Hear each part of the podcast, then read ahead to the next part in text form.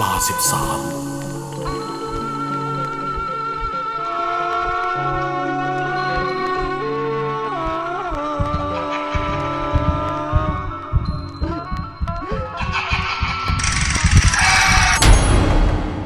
บ้านโหดทรงไทย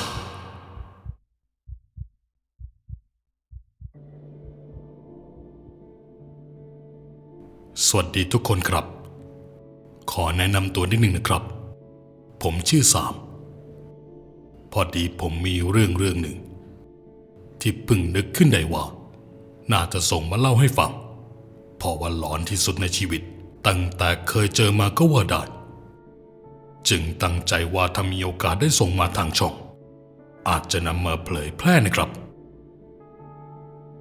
ย้อนไปเมื่อหลายปีก่อน ผมได้โทรไปบอกกับน้าสาว ซึ่งเป็นน้องสาวของแม่ผมว่า ผมได้งานทำที่โรงงานแห่งหนึ่ง เป็นจังหวัดเดียวกับที่น้าสาวอาศัยอยู่ จังหวัดที่นาของผมอาศัยอยู่ เป็นที่ที่มีโบราณสถานเก่าแก่อยู่เยอะ มีนักท่องเที่ยวไปกันเยอะมาก ซึ่งพอนางของผม ได้ยินว่าผมจะได้ย้ายไปทำงานที่นั่น นาก็ดีใจมากๆ เพราะนากับผม เราสองคนสนิทกันมาตั้งแต่ผมยังเด็ก นาบอกว่าถ้าหาหอได้แล้ว ก็ต้องแวะมาเล่นบ้านน้าด้วย ชวนให้ผมไปกินนอนบ้านแก จนกว่าผมจะได้เริ่มงาน ซึ่งผมก็ตบปากรับคำเพราะอาตน สามีของน้าสาวก็ขยันขยอให้ผมมาเยี่ยม เพราะไม่ได้เจอกันหลายปี ลูกของแกก็ย้ายไปอยู่กรุงเทพกันหมด เพราะได้งานทำที่นั่นทำให้รู้สึกเหงา อยู่กันแค่สองคน อยากให้หลานมาหาบ้าง ก่อนออกเดินทาง ผมก็แวะซื้อของจากโคราชไปฝากด้วย เพราะผมบ้านอยู่โคราช ก็จะรู้ว่าเมื่อก่อนน้าสาวกับอาตนชอบกินอะไรกันบ้างน้าส่ง location มาทางไลน์ผมเดินทางไปถึงที่นั่น ก็ประมาณบ่ายสี่โมงเย็น เส้นทางก็ไม่ได้ซับซ้อนอะไรมาก พอพอไปถึง ผมก็จอดอยู่ตรงบ้านหลังหนึ่ง เป็นบ้านทรงไทย ที่อยู่ติดกับริมคลองทีแรกเนี่ย ผมก็เข้าใจว่าจะขับไปถึงบ้านนาแล้ว แต่ผมปรับแผนที่ดูอีกทีอ้าวผมขับเข้ามาผิดซอยนี่หว่า ตอนนั้นนาโทรมาหาผม แถมถามว่าถึงไหนแล้ว ผมก็ส่งภาพถ่ายไปให้นาดู นาก็โทรมาหาผมอีก บอกให้ผมมองตรงไป จะเห็นบ้านของนาเลย ผมมองตรงไป ก็เห็นน้าสาวกับอาตน ยืนโบกไม้โบกมือให้ จากนั้นนาโทรมาอีกครั้ง บอกให้ผมรีบขับออกตรงจุดนั้น เพราะเดี๋ยวคนบ้านนั้นจะเอ็ดเอา ผมก็วางสายกำลังจะกลับขึ้นรถ แต่ก็ดันไปเหลือบเห็นชายชราคนหนึ่ง ยืนอยู่ตรงชานพักบันไดหน้าบ้าน เขายิ้มที่มุมปาก และผมก็ได้ยินเสียงของตาคนนั้นพูดขึ้นมาว่า มาไกลเลยสิพ่อหนุ่ม หิวน้ำหิวท่าหรือเปล่าล่ะ เสียงนั้นทุ้มต่ำจนผมรู้สึกเกรงใจ รีบพูดตอบออกไปทันที ไม่เป็นไรครับ ผมดื่มมาเรียบร้อยแล้วครับคุณตา ขอบคุณมากๆเลยนะครับแต่เดี๋ยว ขึ้นมากินน้ำกินท่าข้างบนบ้านก่อนเถอะมา ครั้งแรกผมคิดว่าตัวเองคงจะตาฝาดละมัง้งที่ได้ยินเสียงคุณตาคนนั้นถามแต่ปากของเขาไม่ได้ขยับเลยสักนิด แต่พอประโยคที่สอง ผมมองดูแล้วก็ยังเหมือนเดิม เอ๊ะทำไมปากคุณตาถึงไม่ขยับนะผมเกิดคำถามขึ้นในใจ แต่คิดว่าตัวเอง น่าจะตาฝาดไปเอง คงเป็นเพราะแสงในยามบ่ายแก่ๆมันสาดส่องเข้ามา ผมจึงเดินเข้าไปใกล้กับบ้านหลังนั้นมากขึ้นทำให้พบว่า คุณตาคนนี้มีใบหน้าที่ดุเอากาดแต่คุณตาก็ยิ้มที่มุมปากให้กับผม เหมือนพยายามที่จะต้อนรับขับสู่ ตอนนั้นผมเดานะว่าคุณตา อาจจะรู้จักกับน้าสาว เพราะคงเห็นน้าสาวโบกไม้โบกมือให้ผม ผมรีบตอบคุณตาครั้งไปว่า ไม่เป็นไรครับ เดี๋ยวผมก็จะถึงบ้านนาแล้ว บ้านนาอยู่ฝั่งตรงนั้น พร้อมต้องยกมือไหว้ขอบคุณคุณตา ที่ยังคงยืนยิ้มมุมปาก โดยไม่มีทิศท่าว่าจะเปลี่ยนไปจากเดิม สักพักผมก็เห็นหญิงชราคนหนึ่งเดินสวนออกมา ร่างของคุณยายแทบจะชนไหล่ของผม ในจังหวะนั้นผมมีความรู้สึกวิววิว เย็นวับแล้วบรรยากาศในเวลานั้นจู่ๆก็เย็นยเยือกขึ้นมาในปัดดล ผมหันไปไหว้คุณยายคนนั้นด้วย คุณยายก็หันกลับมายิ้มให้ผม แต่ไม่ได้พูดอะไร ในขณะที่ผมเดินกลับขึ้นรถผมสังเกตเห็นผู้ชายคนหนึ่งโผล่หัวขึ้นมาจากกรองผมจึงจ้องมองทีแรกผมก็ตกใจ จู่ๆใครโผล่ขึ้นมา น้ำก็ไหลเชี่ยวขนาดนั้น แล้วเขาลงไปทำอะไร แต่พอได้ยินเสียงผู้ชายคนนั้นเรียกคุณยายว่า แม่ครับ ผมก็หายใจอย่างโล่งอก คิดว่าคนจมน้ำจะขอความช่วยเหลือ ตอนนั้นผมก็ไม่ได้มองอะไรต่อแล้ว เพราะนาโทรมาหาผมอีก นาบอกให้รีบขับรถมาบ้านนา อย่าไปอยู่ตรงนั้นนานๆเดี๋ยวจะตกน้ำตกท่าผมเองก็บอกกำลังจะขับไปแล้ว พอหันหัวรถกลับ ลึกๆสงสัยว่าผู้ชายคนนั้นน่ะเขาลงไปทำอะไร ก็พรางแอบมองกระจกหลังส่องดูว่า จริง ๆ แล้วเขาลงไปทำอะไรกันแน่ แต่ผมก็เห็นแค่ศีรษะ ที่โผล่ขึ้นมาเหนือน้ำมือตะเกียกตะกายที่ริมฝั่ง ส่วนคุณยายก็ยืนดูลูกชายอย่างนั้น ผมเห็นแค่นั้นจริง ๆ ไม่คิดว่าจะต้องมีอะไรให้ช่วยเหลือ จึงรีบขับรถออกไปและเมื่อถึงบ้านน้าสาว แกก็ถามขึ้นมาทันทีว่า ไปทำอะไรที่บ้านหลังนั้นทำไมไม่รีบออกมา น้าก็เตือนไปแล้วนี่ พอดีคุณตาบ้านหลังนั้น เขาชวนให้ขึ้นมากินน้ำนะครับ ผมเกรงใจ ตอนนั้นหิวน้ำก็หิวแหละ ใช่เหรอมันมีที่ไหนคนในนั้นน้าสาวถามขึ้น และทำเสียงตกอกตกใจ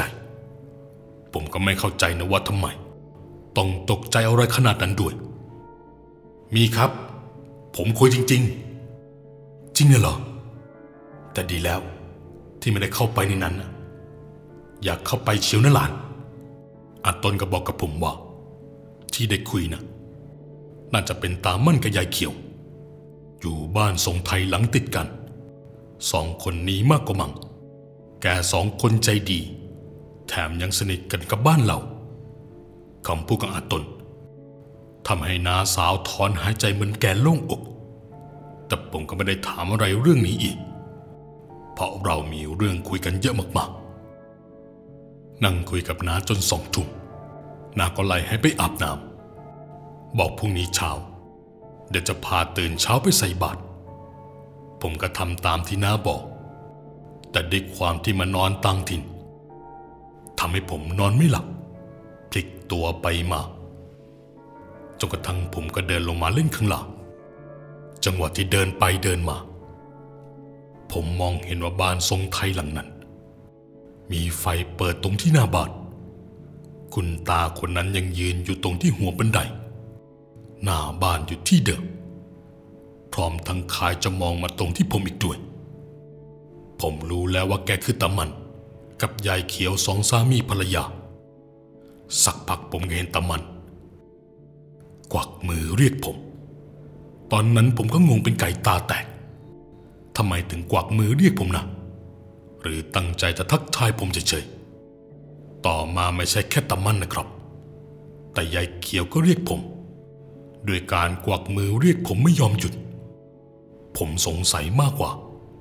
แกมีเรื่องอะไรให้ผมช่วยหรือเปล่า ผมพยายามตะโกนข้ามฟากไปเพื่อจะถามผมก็ได้ยินเสียงตะมันตอบกลับมาว่า ช่วยลูกชายแกหน่อยได้ไหม ผมจึงรีบตะโกนไปถามอีกว่า ลูกชายของตาแกเป็นอะไร เดี๋ยวผมจะโทรเรียกรถพยาบาลให้มาเดี๋ยวนี้เลยทว่ายายเขียว เอาแต่ชี้ไปที่คลอง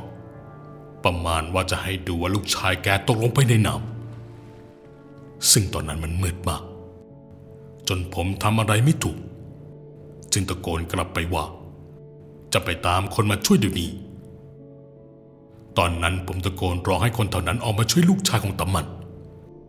ที่คงจะพลัดตกหนุ่งน้ำไป ไอ้ผมเองยอมรับว่าว่ายน้ำไม่แข็ง ไม่อยากเสี่ยงจริง ๆจนกระทั่งอาตนกับน้าสาววิ่งลงมาจากบ้าน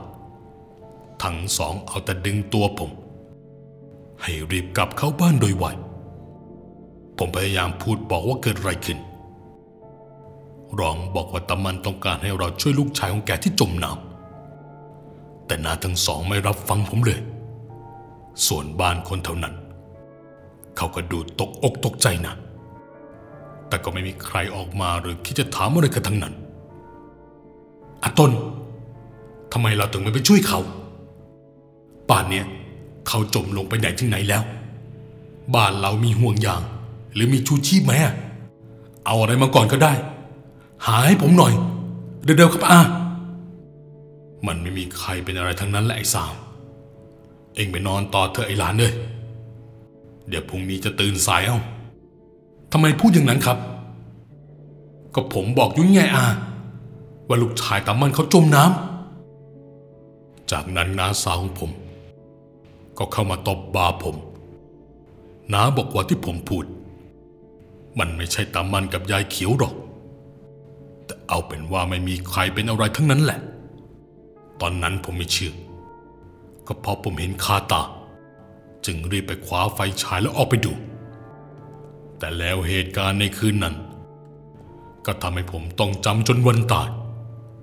ผมใช้ไฟฉายส่องลงไปในเนินน้ำและภาพที่เห็นในลำคลองมันปรากฏเป็นร่างบวมอืด กำลังลอยคออยู่เหนือน้ำโดยที่ตามันกับยายเขียวกำลังว่ายน้ำข้ามฝั่งมาแต่แทนที่ทั้งสองคน จะว่ายเข้าไปหาร่างนั้น ไม่เลยครับ พวกเขากลับว่ายตรงมายังบ้านของน้าสาว ซึ่งผมเข้าใจนะว่า น่าจะว่ายมาหาผม ผมเห็นอย่างนั้น ยอมรับว่าตกใจมาก ผมเริ่มคิดแล้วว่าคนแก่ที่ไหนจะว่ายน้ำข้างคลองปือขนาดนี้ แล้วยิ่งมืดมืดคำคำๆจะว่ายน้ำข้ามฝั่งมาได้ยังไง น้ำไหลเชี่ยวขนาดนั้น มันเป็นไปไม่ได้แน่ๆแต่พอทั้งสองเงยหน้าขึ้นมา มันจึงเผยให้เห็นใบหน้าที่เขียวคล้ำลาวกับซากศพ ผมรู้ได้ทันทีว่า นั่นคือผีครับ มันไม่ใช่คน ผมร้องดังลั่น ขอให้อากับนา ช่วยดูว่านั่นใช่ผีหรือเปล่า ทั้งสองต่างบอกว่า พวกน้าไม่เห็นอะไรทั้งนั้นแหละ นอกจากผม คราวนี้จะกลับเข้าบ้านได้หรือยังนาสาวตะคอกใส่ผม เพราะแกก็กลัวมากเหมือนกัน ผมรีบวิ่งกลับเข้าไปในบ้านอย่างวางงาน แม้จะกลัวจนขี้ขึ้นสมอง เพราะได้ยินเสียงเหมือนคนกระโดดน้ำดังจอมทั้งคืนแต่ผมก็หลับไปในที่สุด พอรุ่งเช้า มารู้ที่หลังว่า ตากับยายที่ผมเข้าใจมาตลอดว่าเป็นตามั่นกับยายเขียวแท้ที่จริงแล้วไม่ใช่อย่างนั้นเลย แกเป็นคนละคนกันครับ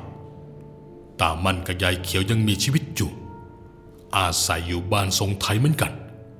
ซึ่งไม่ได้ห่างกันมากนัก แต่จริง ๆ แล้วสองคนที่ผมเห็นคือตาไปสารกับยายหนีทั้งสองเสียไปนานมากแล้ว อาจจะนานเกือบ 40 ปีเลยด้วยซ้ำเพราะบ้านหลังนั้น อายุนับร้อยร้อยปีแล้ว นาสาวล่าให้ผมฟังว่า เมื่อนานมาแล้วตาชัย พ่อของนาเล่าให้ฟังว่า ครอบครัวของตาไพศาลกับยายหนีอาศัยอยู่กับลูกชายสามคน ขอให้นามสมมติว่าชื่อดินน้ำและลมก็แล้วกันนะครับ ดินกับน้ำเป็นพี่คนโตทะเลาะกันแก่งแย่งสมบัติของพ่อแต่หลมน้องชายคนเล็ก ไม่อยากได้อะไรเลย ขอแค่ได้ดูแลพ่อแม่ทำงานกลับมากินข้าวบ้านด้วยกัน พร้อมหน้าพร้อมตานิสัยคนละขั้วกับพี่พี วันหนึ่งตาไปสารได้เห็นดินกับน้ำมีปากเสียงกัน และต่างก็บอกว่าสมบัติอะไรบาง จะต้องเป็นของเขา นายดินไม่พอใจในน้ำใช้มีดจ้วงแทงจนน้องชายขาดใจยายนีแกเข้ามาห้ามแต่ก็ไม่ทันลูกๆฆ่ากันจนตายด้วยมีดเล่มเดียวทำให้ยายนีตกใจช็อกเสียชีวิต ตามในน้ำไปด้วยอีกคน ส่วนตาไพศาล วิ่งตามลงมาไม่ทันจะได้ห้ามมองเห็นนายดินลูกชายคนโตทำใจไม่ได้ กระโดดน้ำฆ่าตัวตายไปต่อหน้าอีกสามวัน ศพลูกชายคนโตลอยมาติดริมฝั่งหน้าบ้านอย่างน่าเหลือเชื่อ ก็เป็นอันว่า เหตุการณ์ในครั้งนั้น มีคนเสียชีวิตทั้งหมดสามศพ คือยายนีดินและนาบส่วนลมน้องชายคนเล็ก ก็อยู่ดูแลตาไปสารจนถึงแก่อายุไข หลังจากนั้นบ้านหลังนี้ รวมถึงสมบัติทุกอย่าง ก็ตกเป็นกรรมสิทธิ์ของนายหลมลูกชายคนเล็ก แต่คนเท่านั้นว่ากันว่า นายหลมทนอยู่ได้แค่เพียงเดือนเดียว อยู่ต่อไม่ไหว พอจิตตกถึงกับต้องย้ายไปอยู่ที่อื่น เหตุก็เพราะในทุกๆคืน เขาเหมือนไม่ได้อยู่คนเดียว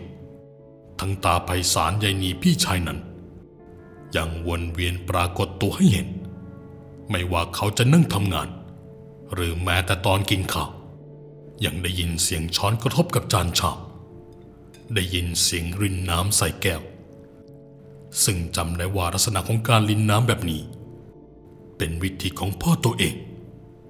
ยิ่งในช่วงที่กำลังจะเข้านอน เป็นเรื่องที่เขาหวาดกลัวอย่างที่สุดอีกด้วย นายลมมักจะได้ยินเสียงในน้ำพี่ชายคนกลางตะโกนเรียกให้ลงไปช่วย ลม ลงมาช่วยพี่ด้วย พี่ดินเขาจะฆ่าพี่แล้ว ในทีแรกเขาก็ตกใจ เพราะจำได้ว่าเสียงนั้น เป็นเสียงของนายน้ำจึงแอบดูผ่านทางช่องหน้าต่าง และได้เห็นภาพนาทีระทึก ตอนที่นายดินพี่ชายคนโต กำลังใช้มีดจ้วงแทงไปที่หัวใจของน้องตัวเอง หลังจากนั้นยายนีก็วิ่งลงมาล้มลงต่อหน้าของนายดิน ตามด้วยภาพเหตุการณ์ที่พี่ชายกระโดดลงน้ำทุกอย่างเป็นเหมือนวันนั้น แต่ที่น่ากลัวมากอย่างมันเป็นภาพที่ติดตา จนทำใจอยู่ต่อไม่ได้ ร่างของนายดินจู่ๆก็ลอยขึ้นมาติดที่ท่าน้ำ สภาพบวมอืดจนแทบจำไม่ได้ นายหลมกลัวมากจนวินาทีที่ตัดสินใจย้ายออกเพราะตัวเองได้ยินเสียงของตาไพศาลแว่วมาอย่างนี้ครับ ไม่ต้องกลัวพ่อนะลูก พ่อจะปกป้องลูกเอง ลูกย้ายไปอยู่ที่อื่นแต่นะ จะได้ไม่ต้องทนเห็นภาพแบบนี้คำพูดนี้ นายลมจำได้ไม่เคยลืม มันถึงทำให้เขาตัดสินใจย้ายออก และปล่อยบ้านหลังนี้ไว้แบบนี้ ไม่เคยคิดติดป้ายประกาศขาย ไม่เคยให้ใครเข้ามาเช่าอยู่ เพราะคิดว่าคนที่ซื้อไป เขาก็คงอยู่ไม่ได้หรอก เพราะผีหลอกอย่างแน่แท้ขายให้ก็จะบ้าเปล่าๆแต่ที่บ้านดูสะอาดอยู่ตลอด เพราะเขาจ้างคนมาทำความสะอาดเดือนละสามครั้ง มองเพลินๆจะไม่รู้เลยว่า บ้านหลังนี้ไม่มีคนอยู่นะครับ เพราะบางคนที่ม่รู้ประวัติอย่างนักท่องเที่ยวต่างชาติ ที่นั่งเรือผ่านมาเขาก็พูดกับคนนำเที่ยวขึ้นมาเองว่า บ้านหลังนี้สวยมาก เป็นบ้านทรงไทยที่ร่มรื่นน่าอยู่ อยากได้อยากมาเช่าอยู่สักสองสามเดือนแต่น่าเสียดายนะ ที่มีเจ้าของแล้ว คนนำเที่ยวก็ถามไม่ชัวร์ว่าหมายถึงบ้านหลังใดกันแน่ เพราะอีกหลังติดกันก็เป็นทรงไทย ซึ่งเขาก็ชี้ที่บ้านหลังซ้ายมือตรงกับบ้านของตาไพศาลคนนำเที่ยวเขารู้ประวัติก็ถามว่า คุณเห็นอะไรที่นั่นบ้าง บอกเราได้ไหม ชาวต่างชาติก็อธิบายให้ฟังว่า เห็นชายชราร่างค่อมๆหน่อย สวมชุดเสื้อคอกลม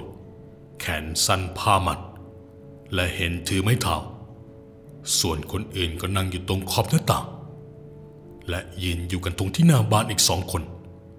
เห็นเป็นหญิงชรา และผู้ชายที่น่าจะเป็นลูก พอได้ฟังคำอธิบาย ภาพต่างๆในหัวมันก็ผุดขึ้นมา เพราะเรื่องครอบครัวตาไพศาลค่อนข้างเป็นที่รู้จักกันในคนยุคนั้น เมื่อผมได้ฟังเรื่องนี้จากน้าสาว มันยิ่งทำให้ผมรู้สึกว่า วิญญาณที่ยังติดอยู่กับสถานที่ มีทั้งยังยึดติด และต้องชดใช้กรรมที่ก่อ ผมคนหนึ่งเป็นคนหัวสมัยใหม่ แต่มีความเชื่อว่าเหตุการณ์ที่ผมพบเจอมาล้วนเป็นความจริงทุกประการหนึ่งจากหนึ่งเลย ผมเป็นคนที่เจอมากับตัว และได้เห็นเองกับสองตาสองคือนาของผมเป็นคนเล่าให้ฟัง เพราะนาฟังมาจากพ่อตัวเอง ส่วนเหตุการณ์อื่นๆ ชาวบ้านในระแวกนั้น ต่างคนต่างเคยเห็นมาแล้วทั้งนั้น ก็นั่นแหละครับทำให้กลายมาเป็นเรื่องที่ผมส่งมาเล่า แต่ถ้าผิดพลาดประการใด ต้องขออภัยไว้ณที่นี้ด้วยแล้วกันนะครับ และเรื่องราวทั้งหมด ก็จบลงเพียงเท่านี้